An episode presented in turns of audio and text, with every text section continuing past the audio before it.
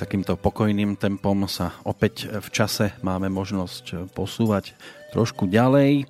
Píšeme dvadsiateho šiesteho októbra roku dvetisícšestnásť. Vašim spoločníkom je v tejto chvíli Slobodný vysielač a úvod tiež do relácie, ktorú som si dovolil nazvať, možno aj na drzovku, lebo počul som, že niekde existuje niečo na tento spôsob tiež. Verejné tajomstvá. Našimi verejnými tajomstvami sú aj záležitosti, ktoré sa točia okolo stravovania. Snažíme sa vám ponúkať informácie práve zo sveta tzv. Zdravej stravy, vždy vo dvojici, pretože sám by som vás týmto smerom vodiť nemohol. Na to tu mám ideálneho spoločníka, ktorým by mal byť aj dnes na telefóne prítomný Peter Planéta, ak sa počujeme. Dobrý deň, pozdravujem Banskú Bystricu, počujeme sa. Tak, super. Pred týždňom sme sa venovali vajíčkam. Treba povedať jednu správu, ktorú, teda jablčkám, vajíčkam sme sa venovali pred dvoma týždňami, ale smerujem to k tým vajíčkam z toho dôvodu, že som niekde zachytil informáciu o tom, že hlavne v Českej republike z rôznych hypermarketov sťahujú poľské vajcia, alebo majú s nimi nejaký problém kvôli salmonelóze. Neviem, či sa to týka aj informácií, ktoré by sa točili okolo slovenských obchodných reťazcov. Preto moja otázka ide týmto smerom aj k vám, že či ste zachytili túto informáciu, respektíve či máte aj nejakú informáciu o prípadne ďalších produktoch, ktoré sú momentálne také trošku, že nebezpečné? Tak keď zoberieme, ak človek papá zdravú stravu, tak mu nikdy nehrozí, že by sa otrávil šošovicou alebo rýžou naturál. Ale presne toto sú nebezpečné potraviny, to znamená, ak ich neskladujete dobre, tak ich kvalita extrémne rýchlo klesne a nejaké výživové hodnoty sa preklopia do deštrukčných hodnôt. To znamená, viem, že aj sestrina dcéra chytila salmonelu niekde v tábore, lebo im dávali nejaké mliečne výrobky alebo niečo tam bolo. To znamená, vždy, keď ľudia jedia nebezpečné veci, to je tak, ako keď skáčete s padákom, vždy vám hrozí, že sa buchnete, odriete, po prípade zlomenú nohu. Čím dlhšie to robíte, ja som nevidel skákať z padáka, čo ja viem, päťdesiat šesťdesiat ročného človeka, ktorý by si to užíval ako adrenalín. To robia vždy mladí, keď to telo je pevné a silné. No ale keď sa budeme baviť o výžive, tak vidíte, že ľudia jedia ako bačovia, a od dvadsiatky, lebo povie, teraz si už si to môžem dovoliť, a jedia celý život ako bača, a keď sa dostávajú do staroby, kde už majú menší výdaj, menšie všetko, tak oni stále jedia rezníky, mäsko, vajíčka, ale to sú všetko bielkoviny, to sú stavebné látky a telo ich nepotrebuje, keď sa necvičí, a keď ich privádzate, tak vytvárajú v tele len nové a ďalšie zdravotné problémy. Tak viete, že na Slovensku najnebezpečnejším produktom od Janošíkových čias je hrách? No jasné, a, ale to len ako zbraň, ako všetko môžete použiť takýmto spôsobom. Ľudia, ktorí majú zahlienené uh, hrubé črevo a slabú slezinu, keď ho nakrmíte fazulou s kyslou kapustou, tak vy, vám vyklidí vždy akúkoľvek miestnosť, do ktorej ho dáte na pol hodinku, a tá e, vôňa, čo z hrubého čreva začne vychádzať, tak e, je lepšie ako e, slzný plyn, takže ono vždy to je záležitosť toho, v akej energetike je to telo a čo dokáže zvládnuť. V podstate najvyšší level organizmu a zdravia je, že zjete aj vajíčko so salmonelou a vaša imunita to proste uprace. Čím slabšiu máte imunitu, tým akýkoľvek vírus, baktéria, patogén vás napadne a položí na kolena v akejkoľvek chvíľke. To znamená, silní ľudia nepadajú, ale silný neznamená, že päťdesiat rokov mi nie je nič a potom zo dňa na deň umriem, lebo väčšinou chlapí to tak majú, tak ako keď sme vtedy mali maratón a bol tam váš kamarát, kamionista, tak spomenul tie, že medzi štyridsiatkou a päťdesiatkou mu zomrelo desať kamarátov, tak náhle, že zo dňa na deň, alebo v priebehu pa- roka, že to bola rýchla smrť. A toto sa deje, lebo tí chlapi si povedia, a čo, tu niečo boli, a tu niečo pichá, a to ešte nejako predýcham, a to ešte zvládnem. No ale potom telo zakrúti a povie dosť a sekne sa.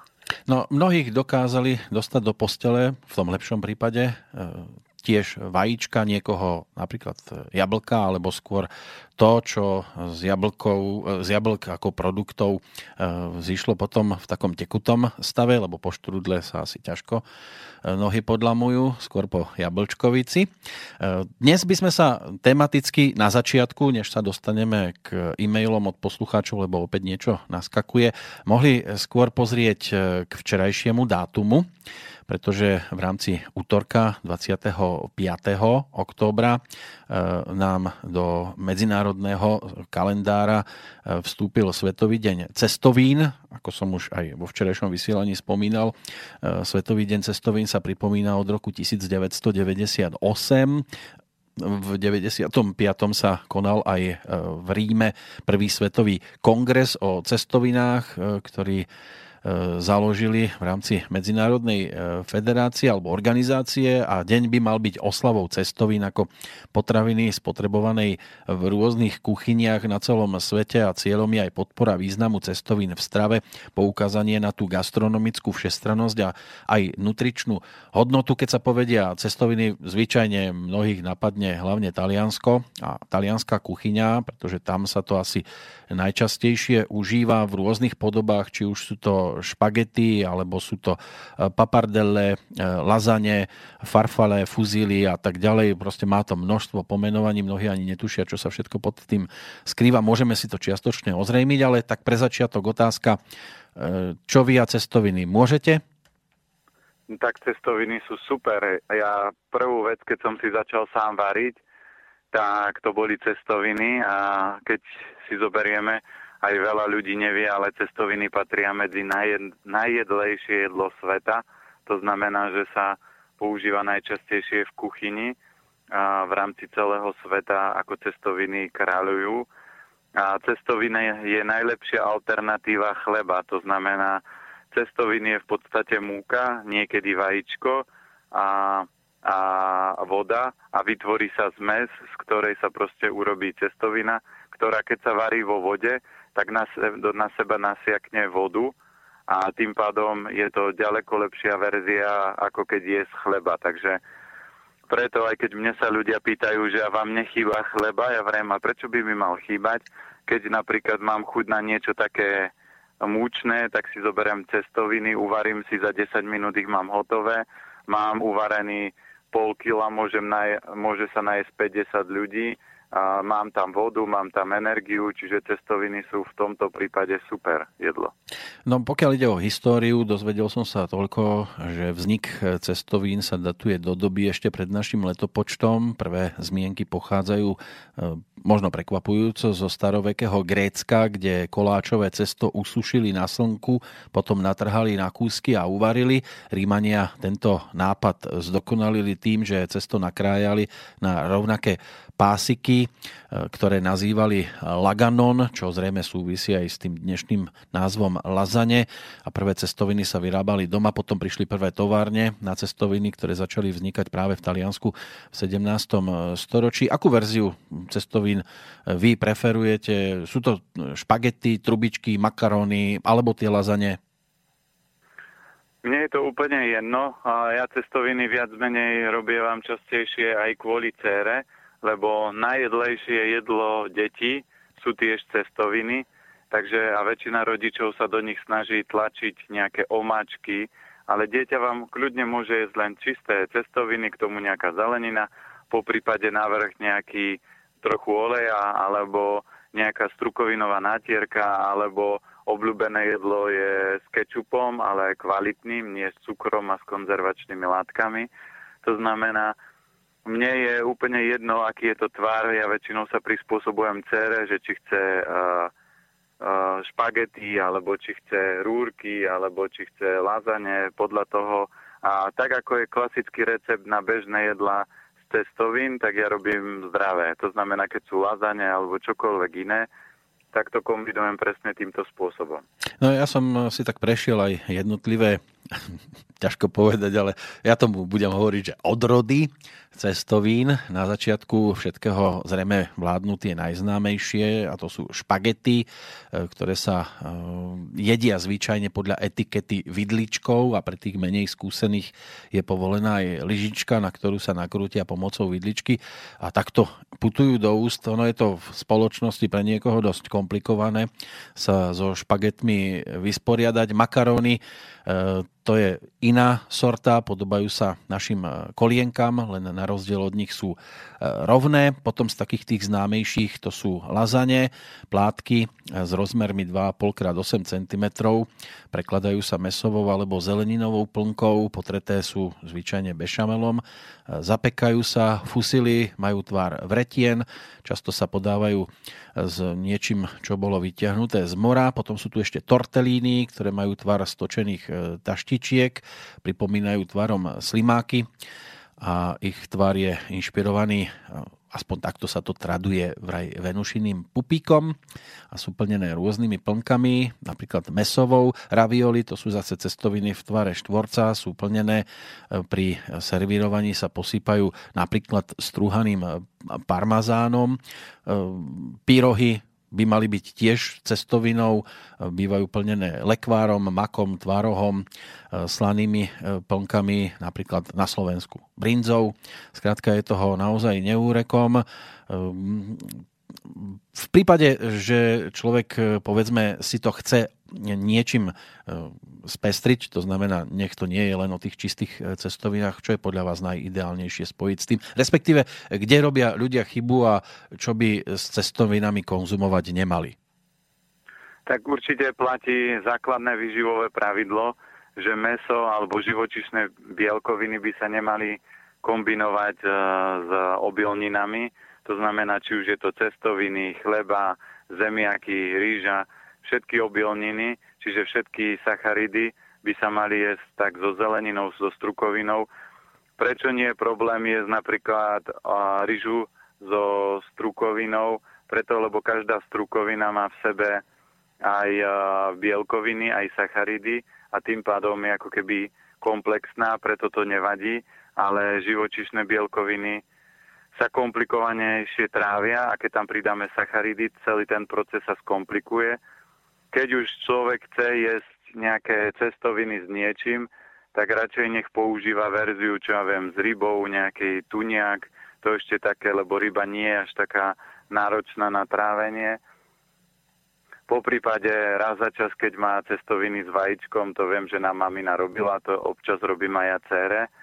Ale ak viete, že mám slabšie trávenie, tak určite konzumujte živočišné bielkoviny samostatne, len s nejakou naparenou zeleninou, možno nejakou kvasenou. A čo sa týka zdravých jedál, tak tam je neuveriteľné množstvo spôsobov. To znamená, môžem si urobiť to, že taký jednoduchý recept, pre čo má moja dcera rada, uvarím špagety, polej si to kečupom a navrch nastruhám udené tofu. Ono to chutí ako udený syr. Toto, keď vám deti tofu nejedia, tak keď kúpite kvalitné udené tofu a nastrúhate, tak veľakrát nerozpoznáte, že to nie je syr. To aj kamaráti svojim deťom dávajú. Po prípade verzia je, opražím cibulku, nakrájam tempeh udený na kocky, pridám garam masala, podlem vodou, zahustím trošku škrobom alebo nejakou instantnou krupicou, osolím, a mám to ako omáčku na cestoviny, alebo len nastrúham zeleninu a urobím si takúto verziu. Trošku môžem opražiť na cibulke, pridať, čo ja viem, kari korenie a šupnúť zeleninu. Toto sú veľmi jednoduché, veľmi rýchle jedlá, a kým sa nám cestoviny do desať minút uvaria, tak ja mám urobenú omáčku a môžem večerať v kľude, v pohode. Ako je taká fáma, vždy ľudia tvrdia, že sacharidy by sme nemali jesť na večeru, lebo zo sacharidov sa priberá. Musíte si uvedomiť, že zo sacharidov sa nepriberá. Sacharidy sú o energii. Najviac priberáte z bielkovín. To znamená, aj minulý týždeň, keď sme spolu volali, sme mali očistný týždeň, kde priemerne ľudia, lebo sme len po štyroch dňoch sme ľudí vážili, tak rekord sme mali tri celé osem kila, to znamená priemere kilo na deň, dali dvaja, a a každý dal priemerne pol kila na deň, čiže priemer bol takže nejakých štyri a pol kila za päť dní sa dá schudnúť a dva a pol kila za, za, za týždeň, čo, má, čo mali ľudia iní. A aj tí, čo boli už na očiste druhý, tretí krát, tak všetci hodili minimálne dve kilá dole. A to je presne o tom, že od rána do večera jete sacharidy, lenže sacharidy komplexné. Preto aj keď človek chce chudnúť, tak keď si kúpi biele testoviny s vajíčkom, tak moc toho chudnúť nebude. Ak si pridá k tomu mäso, tak je to zdravšie, ako keby si to dal na chleba, ale nie je to taká úplná verzia. Potom je lepšie si, keď už chcem to telo detoxikovať, kúpim celozrné, kde mám viacej otrub, viacej živín, viacej vlákniny, viacej všetkého. No a keď to niekto počúva a nepatrí medzi takých tých zručnejších kuchárov, povie si, no samozrejme, desať minút variť cestoviny, ale kedy ja spoznám, že tá cestovina je už uvarená? My sme to kedysi, aspoň nám bolo poradené, že keď varíte špagety a chcete vedieť, že či už to máte tak ideálne uvarené, tak jednu zoberte a švacnite ju o kachličky a keď sa prilepí, tak vtedy je to vraj už v pohode. Kedy spoznám, že tie špagety alebo cestoviny sú už naozaj konzumovateľné? Každý má na to svoju fintu. Niekto to cápe na povalu a má potom no, pek, pe, pekne dozdobený strop. Keď sa udrží, tak vie, že je dobrá a potom vieme pozrieť na tej povale menu toho človeka. A, alebo niekto to robí takto, že na kachličky, niekto to robí tak, že to šupne na a, skrinku, čo má a, na kuchynskej linke. Ja to nikam necápem, ja to vždy vyskúšam, vyberem srnca. Cestoviny by mali byť, ako hovoria Taliani, alla dente, to znamená nie mäkké a nie tvrdé, čiže mali by byť tak tesne pred tým, ako sa stanú mäkké a to u každých cestovín treba vychytať, lebo tam záleží plyn, voda, ako rýchlo to varíte. Keď sa vám raz podarí, že sú mäkšie, nevadí.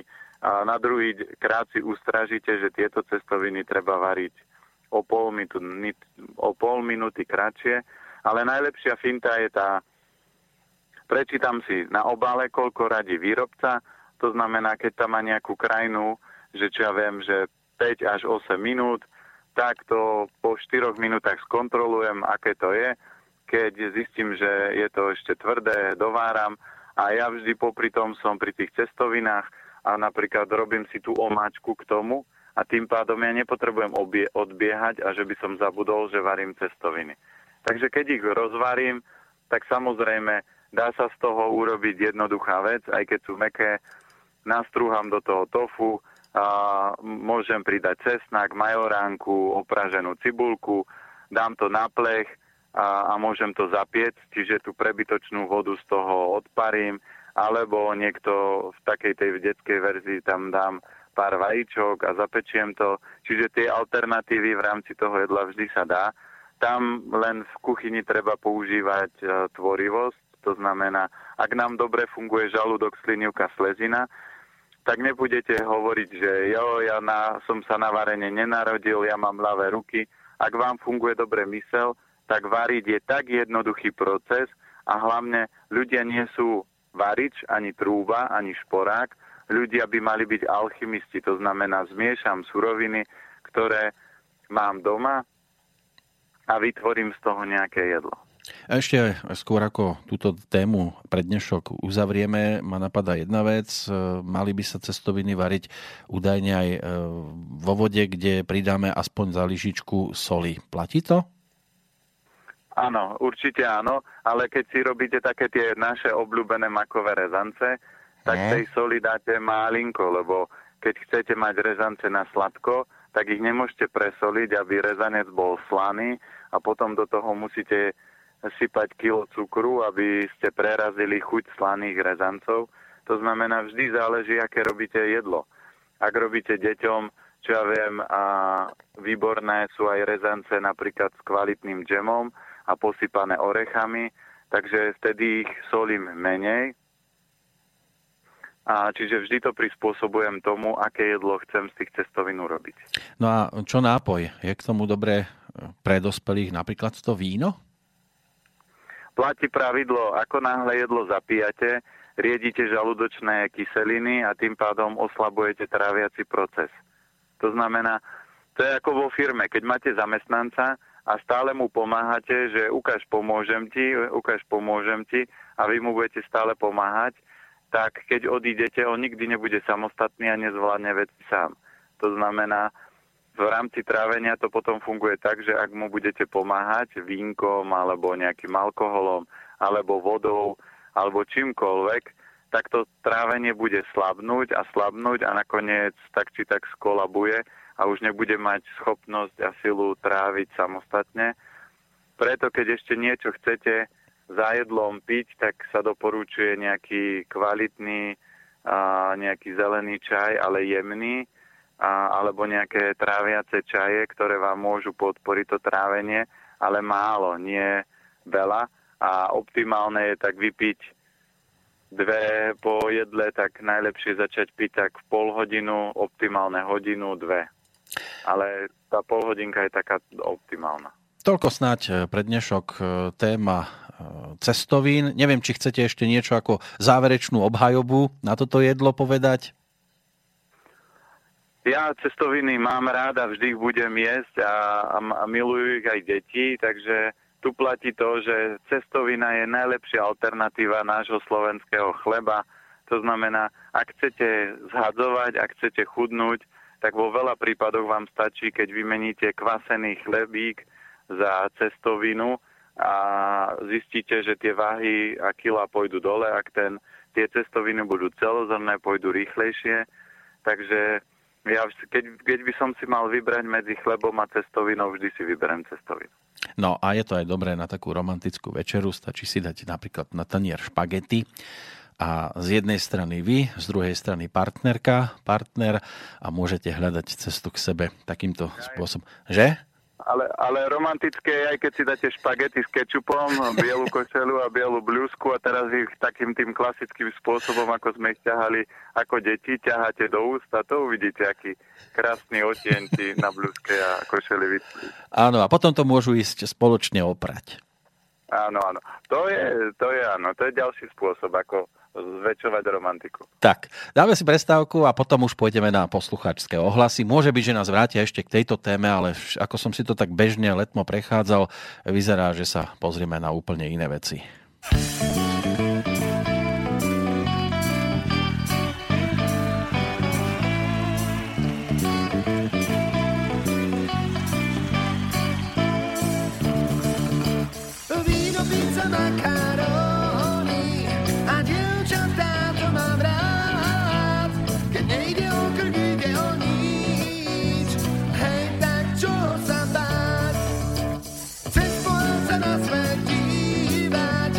Yeah.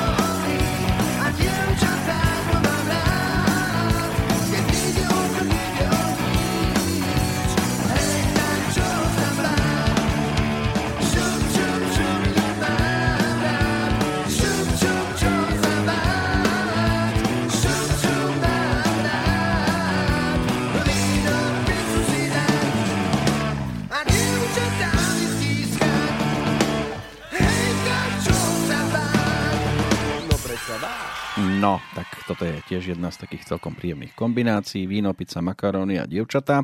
Na telefóne iba Peter Planéta pre mňa. Ste tam, áno? Áno, počujeme sa stále. Super, tak prechádzam k e-mailom a začneme tým, ktorý som si odložil ešte z minulej relácie. Bol trošku obsiahlejší, už sa nám tam jednoducho nezmestil, ale určite si zaslúži pozornosť. Ako nám píše Slavomír, konkrétne z Veľkej Británie. Som pravidelným poslucháčom vašej relácie a veľmi pekne pánovi Planétovi ďakujem za jeho čas, chuť a ochotu zdieľať s nami všetkými jeho rady, skúsenosti a názory na zdravú výživu, stravu a životosprávu. Teraz, keď sme boli na Slovensku, tak som si dokonca kúpil jeho knižku a už sa teším, že vyskúšam niektoré recepty, aj keď možno bude menší problém tu niektoré ingrediencie v Británii pozháňať. Mám na neho zo pár otázok. Asi najlepšie by bolo, keby sa čítali po jednom a nechali pána Planétu na každú najprv zodpovedať. Pokúsim sa týmto spôsobom aj napredovať. Takže sú tu tri body, ktoré Slavomír napísal do tohto e-mailu. Takže poďme za tým prvým. Na raňajky sa pravidelne trikrát, štyrikrát do týždňa si robím zeleninovú šťavu so šnekovým odšťavovačom alebo snekovým, skladajúcu sa z asi kila mrkvy, päť, troch, alebo päť až troch, sú tam tri cvikly jednoducho, tam je päť pomlčka, tri cvikly, stonkový zelér, jedno jablčko a asi päť hrstí špenátu, všetko v biokvalite, toto pijem na lačný žalúdok. Vidí v tom pán Planéta nejaký problém užívať toto dlhodobo, lebo často sa tento nápoj používa na detoxikačné kúry alebo na rekonvalescenciu po nejakých chorobách? Dalo by sa, ale jeho účinky určite znižuje jablko, lebo ovocie so zeleninou sa nemá kombinovať. Čiže keby som chcel tú šťavu posunúť, tak mrkva cvikla mi tú šťavu dosť osladí, to jablko by som tam určite nedával. To je prvý krok. Druhý dôležitý krok je, že ak Slavomír má teplé ruky a nohy, tak radšej nech ten nápoj používa skôr medzi jedlami, že nech raňajky začne niečím teplým, lebo slezina je veľmi dôležitý orgán, čo sa týka ľudského tela a je veľmi kľúčová v rámci procesu trávenia. A smoothies, a každý takýto studený nápoj, alebo to je koncentrácia jinu, lebo keď si zoberieme, aké množstvo zeleniny sa odšťaví a človek je schopný to vy, vypiť naraz, skúste niekedy tú zeleninu zjesť a, bu- a keby ste ju zjedli, tak vám bude zle. Tým, že to odšťavíme, zbavíme to trošku vlákniny, ale tým, že je to šťava, tak ona nikdy nemá všetky potom potrebné látky. Takže snažil by som sa hlavne v lete, ale ak vo Veľkej Británii je dosť kosa, aspoň čo viem a čo som počul, tak ak je tam zima stále, tak skôr by mal piť veci, ktoré ho budú ohrievať, lebo toto je všetko o tom, že ho to bude postupne zachladzovať. A pre telo nie je kľúčové upratovať. Žiadna žena vám doma nebude upratovať. Keď má otvorené okná v byte mínus dvadsať alebo, alebo päť stupňov a musí tam v kabáte upratovať, jej sa nebude chcieť. Čiže telo, keď nebude mať teplo a dostatok vitálnej energie, tak detoxikačné procesy aj tak tam neprebehnú.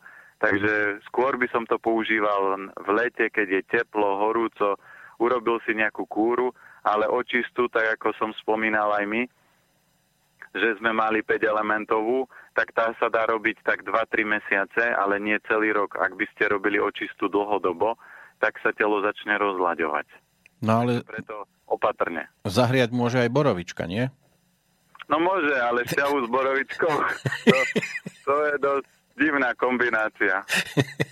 No, poďme k ďalšej kombinácii. Ako píše Slavomír, na raňajky si takisto robím dva až trikrát do týždňa banánový kefír, ktorý si vyrábam tiež z vlastnoručne z tibetskej kefírovej huby a bioplnotučného krávského mlieka. Viem, čo si pán Planéta myslí o mlieku a snažím sa vyraďovať mlieko z môjho jedálnička. Nahrádzam ho napríklad kokosovým, ale kefír má podľa mňa neočkriepiteľné účinky vďaka tomu, že sa že osadzuje črevnú mikroflóru živými probiobaktériami. Čítal som, že vďaka fermentácii sa kefírovými zrnkami pohltí laktóza aj kazeín. Takže v čom vidí pán Planéta hlavný problém, čo sa týka kefíru? Hlavný problém je, že vždy berte to, že najkľúčovejšie je, a keď si kúpite auto, nie akú má farbu, akú má značku, ale že či vôbec on funguje a či má energiu a či má výkon. A toto je najkľúčovejšia vec v rámci stravy. To znamená, my už v rámci teraz októbra, novembra začneme robiť videotesty, takže akékoľvek veci mi pošlete, ja urobím na to test svalový aj kývadlom. A keď by to bolo dobré, tak to prejde. Ale ja viem, čo som sa aj bavil s jednou známou, čo je chemička, tak ona sama hovorila, to mám od nej, že niektoré tie mliečne kultúry vôbec nevydržia kyslé prostredie v žalúdku, ktoré ich proste úplne zlikviduje. To je prvý problém. A druhý problém, ak je zanesené hrubé črevo, čo smutis a šťava ho nikdy nevyčistí. Na to môže urobiť, toto môže urobiť len silná vláknina, ktorú majú obilniny. A tak, keď to črevo je zanesené, tak tam nič neosadíte v rámci mliečnej kultúry, lebo to črevo je zanesené a tie koky sú cel, všetky zanesené, sú slabé, takže tento proces tam nemôže fungovať. Šťastí ten kvasný proces môže byť dobrý v tom, že malinko podporí trávenie, ale podporí jeden element a druhý zase skolabuje. No a posledná časť tohto e-mailu, tá je v znení. Pán Planéta často doporučuje rýžu naturál, ale čítal som, že vďaka znečistenému životnému prostrediu na globálnej úrovni rýža obsahuje pomerne vysokú úroveň arzénu a rýža má práve vlastnosť akumulovať anorganický arzén z prostredia. Hnedá rýža obsahuje tohto arzénu viac ako biela, či basmati alebo jasmínová. Pomerne veľa je ho vraj aj v mlieku. Ako teda jesť rýžu, respektíve rýžové mlieko a zároveň sa vyvarovať pri otráveniu sa z arve, arzénu? Tu platí jednoduché pravidlo, že čo sa týka potravín, už minule to písal jeden z poslucháčov, že vždy si musíte vybrať. A či budete jesť potraviny, ktoré majú napríklad päť, alebo desať, alebo dvadsať percent nejakých chemických látok v sebe, lebo dneska nič nie je bio, čiže všetko, čo je, tak je nejakým spôsobom líznuté, ale keď zoberiete klasické komerčné potraviny, ktoré sa chemicky striekajú, hnoja, proste je tam x látok, ktoré sa naháňajú, čiže oni energetickú kvalitu majú tak mínus dvadsať, chemickú kvalitu majú možno plus dvesto a teraz toto je obrovský rozdiel, čiže keď zoberieme bielu múku alebo biele cestoviny, tak tá kvalita, pšenica sa pestuje podobným spôsobom ako, ako tá rýža. Čiže obidve tie obilniny sú zasiahnuté všetkým. To znamená, ak by sme chceli dosiahnuť úplne dokonalosť, tak by sme sa museli odsťahovať niekde do pralesa hlboko, ale aj tak nám tam kyslé dažde budú tú kvalitu znižovať, ale zeliminujeme, zeliminujeme to čo na najmenšie percento. A ja ľudí učím, že tu nie je o tom žiť v strachu, že joj, toto si nedám, alebo tak už je to jedno, bio, nebio, všetko je rovnaké, nie. Vždy záleží, akým spôsobom to telo preťažíte a akú má energiu. To znamená, ak si budem vyberať čo najkvalitnejšie možné potraviny z môjho prostredia, s čo najväčšou energiou a najväčšími živinami, ak by bola pravda, ja rýžu naturál jedávam často, ja som aj soju jedával niekedy trikrát do dňa a všetky tie také fámy o tom, že čo to môže všetko spôsobiť, tak ja už by som bol dávno v nemocnici na infúziách alebo v truhle, ak by toto bola pravda. Ale ak je telo silné, tak ono si dá rady s arzénom, akékoľvek, keď je tam určité primerané množstvo a aj tá rýža nemôže obsahovať nad nejaký limit, lebo my aj keď sme dávali schvaľovať nejaké potraviny, alebo aj známy, keď dával schvaľovať hubu rejši, tak máte normálne normy, kde niektoré látky máte v norme. Že keď toto je v norme, tak sa to ešte môže predávať. A keď už je to nad normu, tak už nie. Čiže aj niekedy v niektorých potravinách máte určitú malú úroveň pliesni, ale kým je to v norme, tak sa to bežne predáva. Čiže keby ste zobrali deväťdesiat percent potravín z hypermarketov a dali si to urobiť kompletné testy, tak vám bude zle z toho, že čo všetko zistíte, čo v tých potravinách je a ako to obrovsky niekedy aj prevyšuje normy, ale sa to predáva, lebo aj tie kontroly nemajú čas toto odsledovať.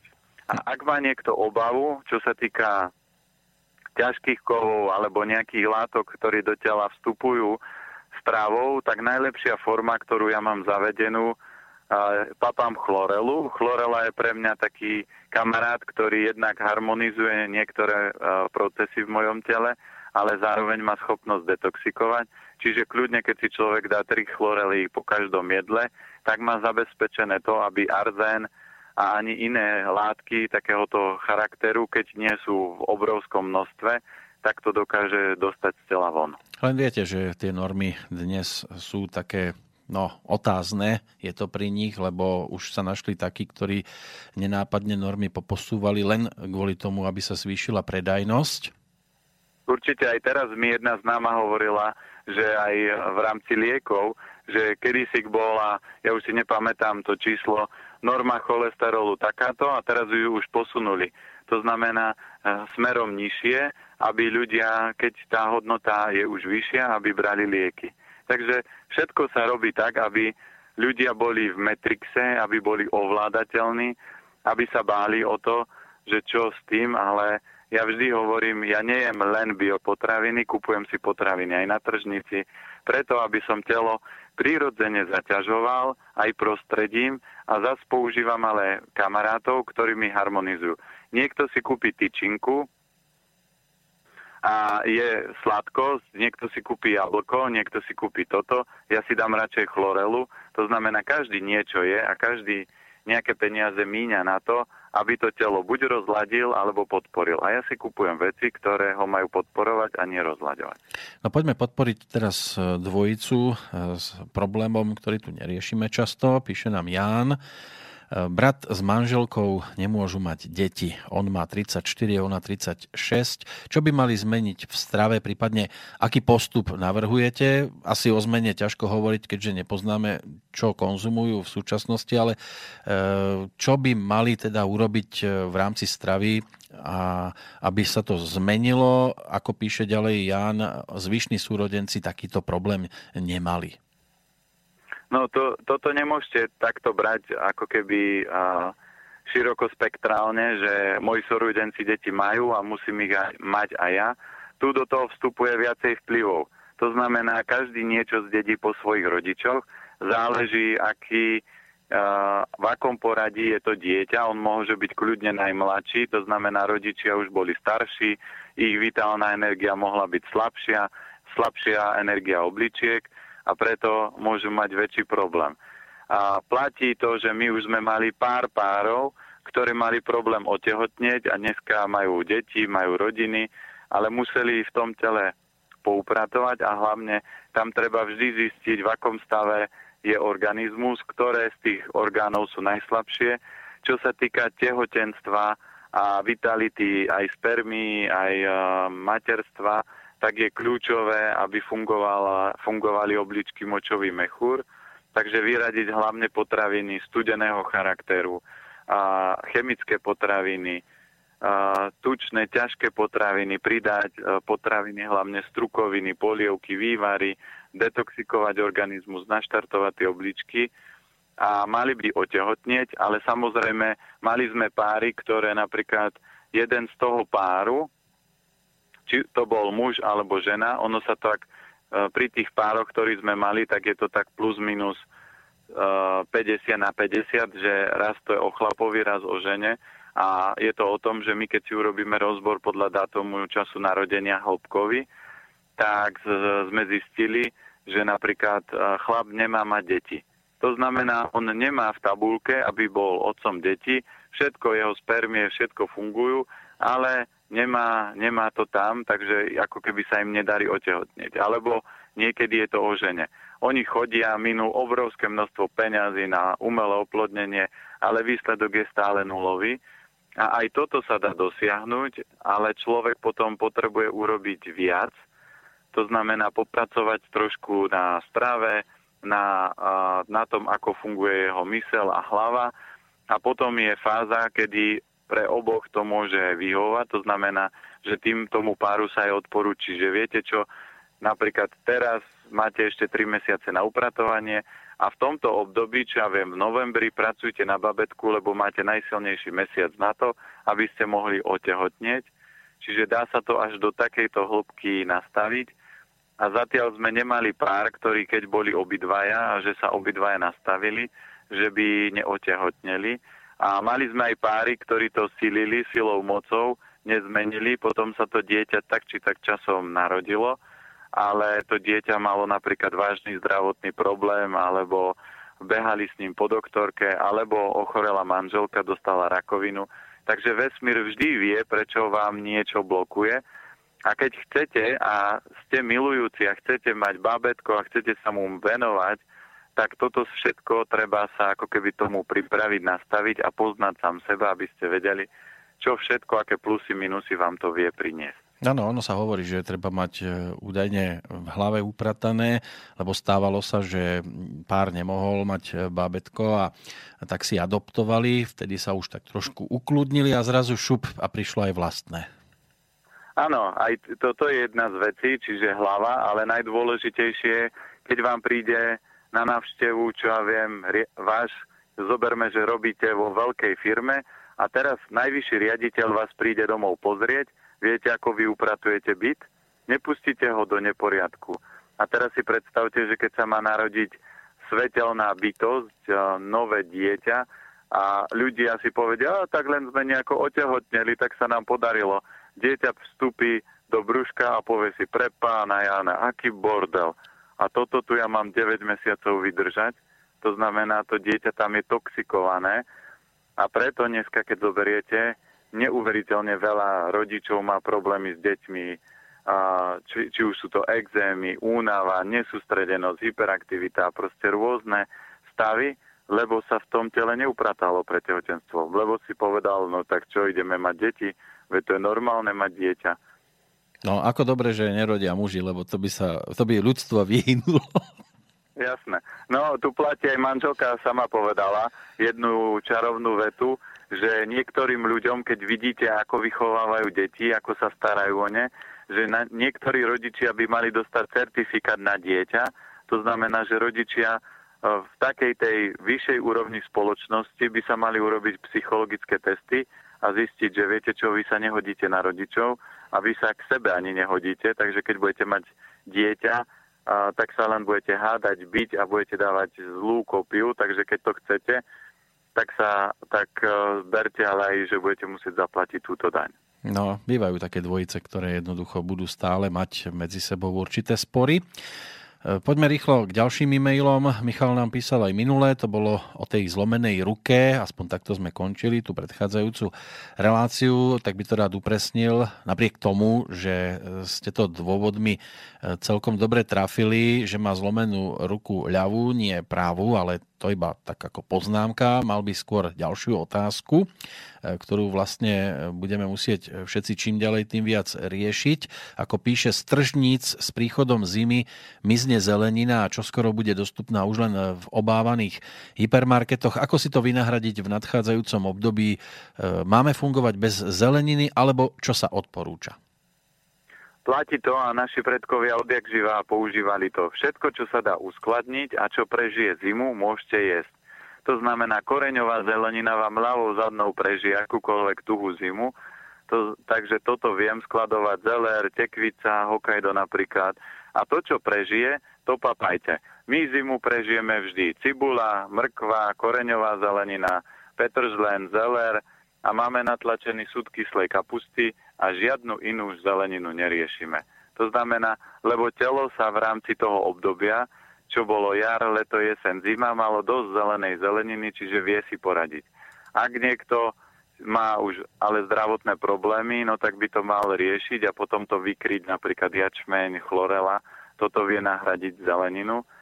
Ale ak ste relatívne v pohode, tak takto prežili zimu vždy naši predkovia a preto ja nekupujem, aj, ani v lete nekupujem brokolicu a ani tie šaláty, ktoré sú, lebo to sú slabá energia a slabé aj živiny v tom.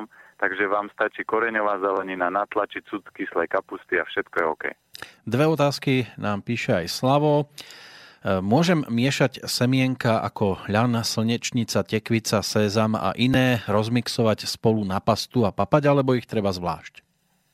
Je dobré, keď tak si kombinovať maximálne dve, aby to bolo jednoduchšie, lebo vyšší level zdravia, že prejdete do jednoduchosti, že urobíte si, čo ja viem, a pohánku posypete tekvicovými semienkami a pridáte k tomu reďkovku. Toto je najjednoduchší level a, a nejakú strukovinu, keby ste ešte chceli. Toto je najjednoduchšia forma. Prečo?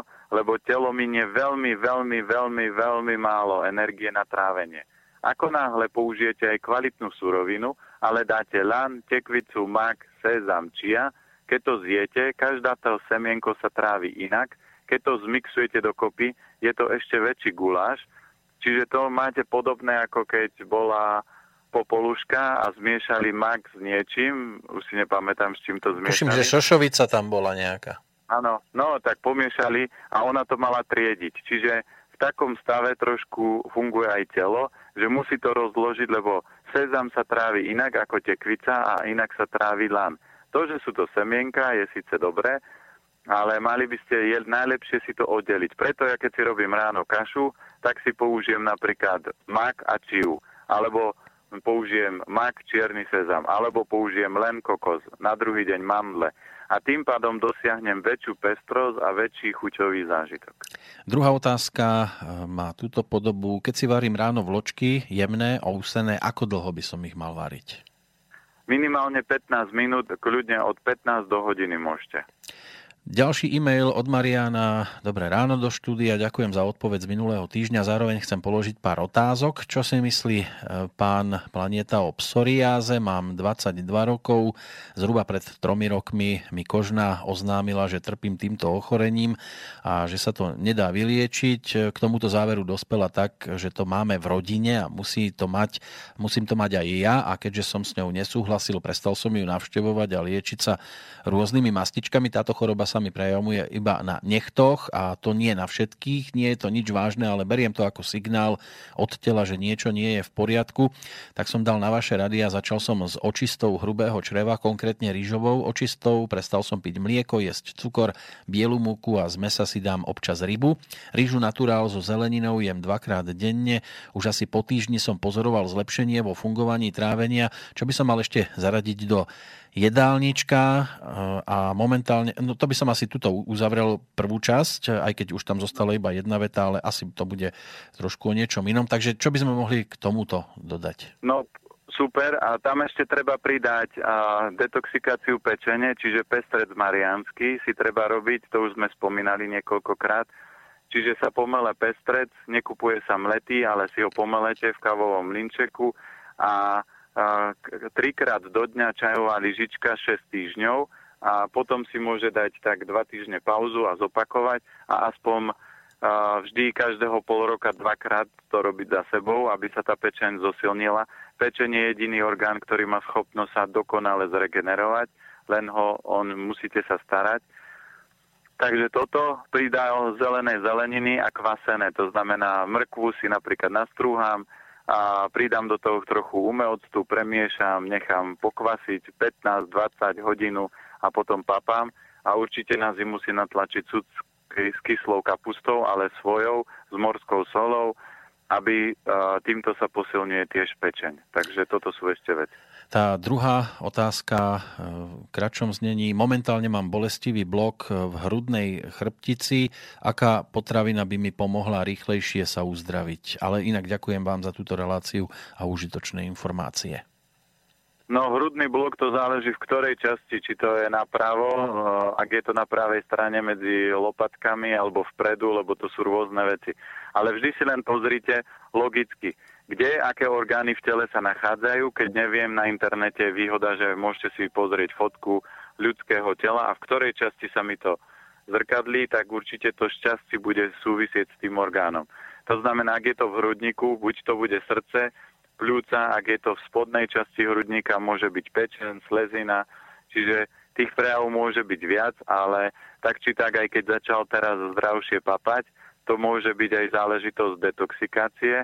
A ak je to na chrbtici, tak je dobré navštíviť nejakého kvalitného maséra, lebo tam tie bloky, ktoré sú, a keď orgány nefungujú, tak sa blokuje chrbtica a toto tiež treba pouvoľňovať. Čiže sú na to rôzne, či už oleje, rôzne terapie, takže tam by bolo najlepšie konkrétne vedieť. Vždy, keď budete dávať otázku, tak treba povedať na hrudníku, na pravej strane pod bradavkou alebo nad bradavkou alebo pod kľučnou kosťou, lebo v rámci tela tadiaľ všade idú dráhy, a dá sa povedať, z čoho tá bolesť je potom. Môže. No, sme pomaly vo finále, ešte tu máme jeden e-mail, ak nepriputuje nič ďalšie od Michaely. Rada by som sa opýtala pána Planétu. S mojím priateľom sme vyradili mliečne výrobky, aj mäso, a on je stále zahlienený. Je to tým, že telo potrebuje dlhší čas, kým sa očistí, alebo treba ešte niečo vyradiť? Určite. Treba si zobrať, že jedna polievková lyžica mlieka sa z tela dostáva mesiac. To znamená, keď prestanete jesť mliečne výrobky, tak telu bude trvať cca mesiac, kým sa toho zbaví. Ak prestanete jesť úplne mliečne výrobky, tak aby ste sa mlieka, mlieka zbavili, čiže telo sa úplne prečistilo od takých tých všetkých nánosov mliečného, ale nemôžete, čo ja viem, po roku si dať zase nejakú parenicu alebo brinzu, tak to trvá telu cca až sedem rokov. Niektorí teraz zalomia rukami a povedia, pre pána Jana, sedem rokov, kašlem na to. Nie. Platí to, že nerobte si ťažkú hlavu. Jedna moja známa mala rada mlieko, síry a takéto, tak ona asi dva až tri mesiace, keď prestala jesť mlieko, vykašľavala obrovské množstvo hlienov. Treba sa tešiť, treba ten proces podporiť.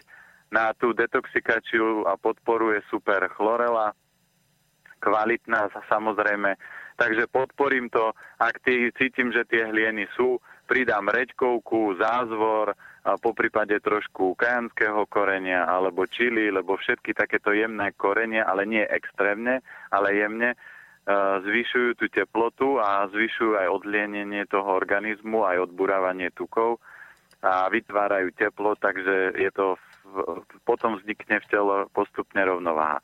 Čím kvalitnejšie a rýchlejšie a čím viac nástrojov na to použijete, tým rýchlejšie ten proces prebehne. No, naše sto deviate posedenie nad témou zdravá strava pomaličky ide do finále. Zatiaľ nič novšie nepriputovalo zo strany posluchačov, ale samozrejme ďakujeme aj za tie otázky, ktoré to dnes obohatili, spestrili. Máme pred sebou ďalších sedem dní a keď sa takto opäť zrejme iba po telefóne spojíme, že? Nie, na budúce vás prídem pozrieť. Wow, tak budeme mať čo rozoberať, pretože ako som si tak pozrel do kalendára, jednak budú jesenné prázdniny, ale hlavne, čo sa týka tejto našej témy, tak by sme sa mohli dotknúť sobotnejšieho Svetového dňa psoriázy, respektíve prvého novembra, čo bude útorok, bude Svetový deň vegánov a toto je niečo, čo môže byť, že v spoločnosti tiež dosť často rezonuje, to znamená to, že sa ľudia snažia vylúčiť mäso a všetky produkty, ktoré pochádzajú zo zvierat. Je to aj vo vašej blízkosti asi často rozoberaná téma? Je to určite rozoberaná, takže môžeme. Ja prídem skôr, aby sme mohli pokecať dlhšie. Super, ďakujem veľmi pekne za dnešný čas a zároveň vás pozdravujem do Bratislavy a želám potom šťastnú cestu sem do Banskej Bystrice. Ďakujem, pozdravujem a ďakujem aj všetkým poslucháčom za otázky a prajem im krásny, pekný týždeň. Áno, a od sedem dní aj dovidenia, aj do počutia. Táto relácia bola vyrobená vďaka vašim dobrovoľným príspevkom. Ďakujeme za vašu podporu.